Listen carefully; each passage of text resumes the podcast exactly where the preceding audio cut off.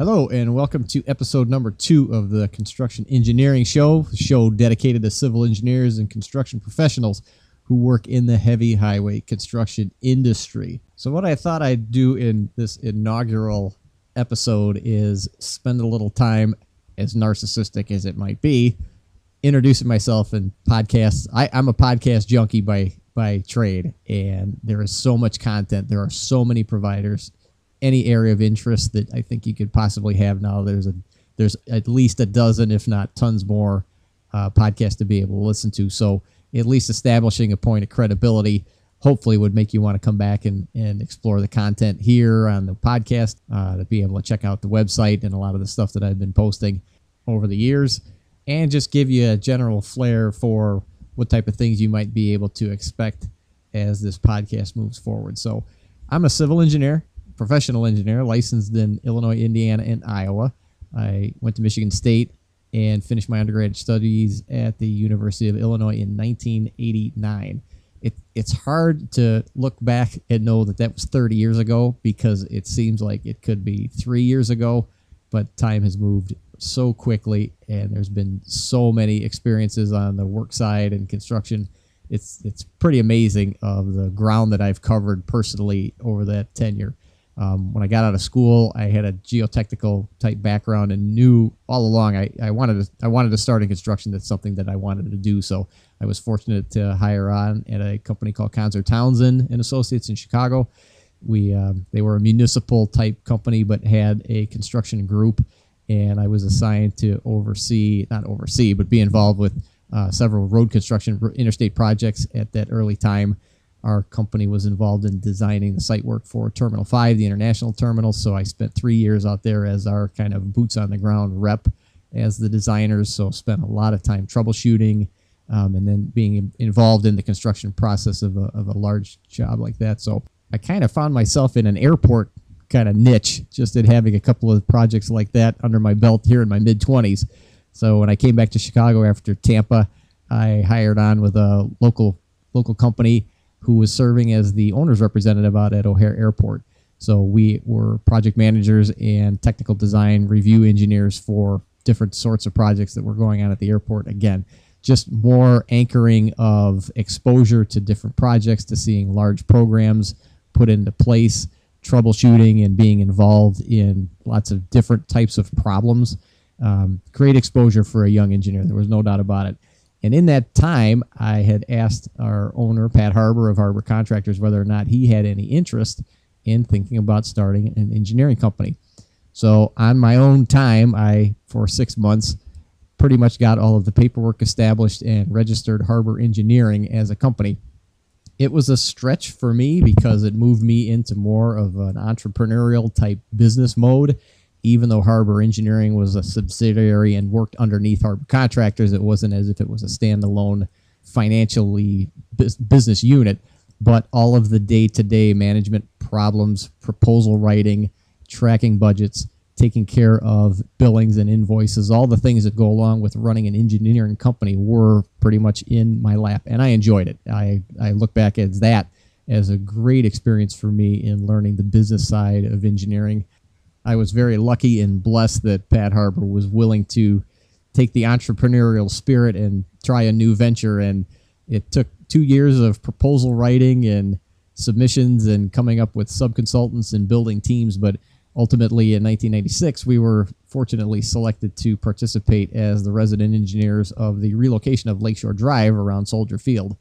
Uh, at the time it was a huge public works project lakeshore drive was relocated from the east side of the stadium to the west side and we built the museum campus and a bunch of parkland along the lakefront um, to this day probably the most fun i've had the project that i'm most proud of um, we had a great team, a great contract, a lot of fun. We just had a lot of fun building that job. So once that was done, I got the itch to try hard dollar. I said I wanted to jump and see what it would like be like on the on the construction side. So at the time, Tang and Associates, a local A and E firm here, had started a design build branch, uh, Tang Construction, where at that time the fiber optic, the long haul telecommunications boom was going full bore and we were involved with a large fiber spine that was built between Indianapolis and Wisconsin. So I got my feet wet on what it takes to be a contractor. And I can tell you, we will have episodes down the road that we'll talk about the difference between civil engineering as a designer, civil engineering as a resident engineer and agency oversight, and being a hard dollar hard dollar contractor. It's a different world. It's a different mindset. It's a different level of stress. I'll be anxious to have a couple of couple of posts, and we'll discuss that more down the road. But uh, it was a good tour. I'm glad I did it. I would not ever be a contractor ever again. I don't want to slight any of those of you who work on the hard dollar side because I know you're out there. You're either made and enjoy that type of atmosphere and that type of work pace, or you don't. So, so, so anyway, uh, once we got done with that, Harbor took me back. I ended up going back to uh, do another tour of uh, Lakeshore Drive. We ended up overseeing as a resident the reconstruction of Lakeshore South Lakeshore Drive around the Museum of Science and Industry and at that time back at Harbor as well, we had done a lot of survey and construction layout for Harbor contractor type building facilities. Uh, they had the construction end and Harbor Engineering. We did a lot of their construction staking. Um, it ended up being a good tour. I really enjoyed the hands-on approach to spending time in the field. Uh, construction staking in it into itself is its own level of stress knowing that you're pulling your points on MicroStation in the morning, knowing you've got to get those loaded up in the data collector and then get everything on and on the nails every day and not miss so that the contractors install what you want where they want it. Um, that in itself, good tour, but also high pressure as well too. So every every job and everything that we do comes with a certain level of stress, and that was no different. So I always say props to surveyors, props to layout techs. Anytime you have an opportunity to help your layout guys when they're struggling with an issue, you always jump in first. So anyway, after that tour uh, in 2007, I was fortunate that uh, Knight Engineers, who I'm currently working for right now, I had a position opening for a resident engineer, and I've been here ever since. So we've uh, overseen quite a few uh, significant expressway reconstruction efforts in the Chicagoland area. I will tell you, and I'm sure some of those folks who know people on our crew, we have some of the most amazing construction professionals on our staff, some of the hardest working people that I know.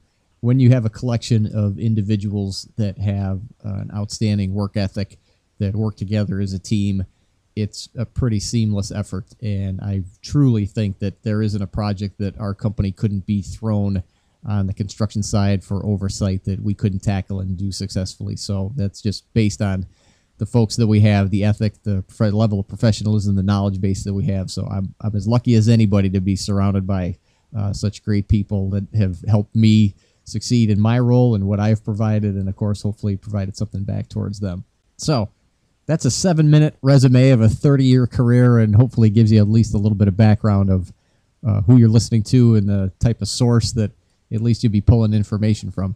So let's talk about some of the things that I do outside of this and why this podcast is being put out there right now.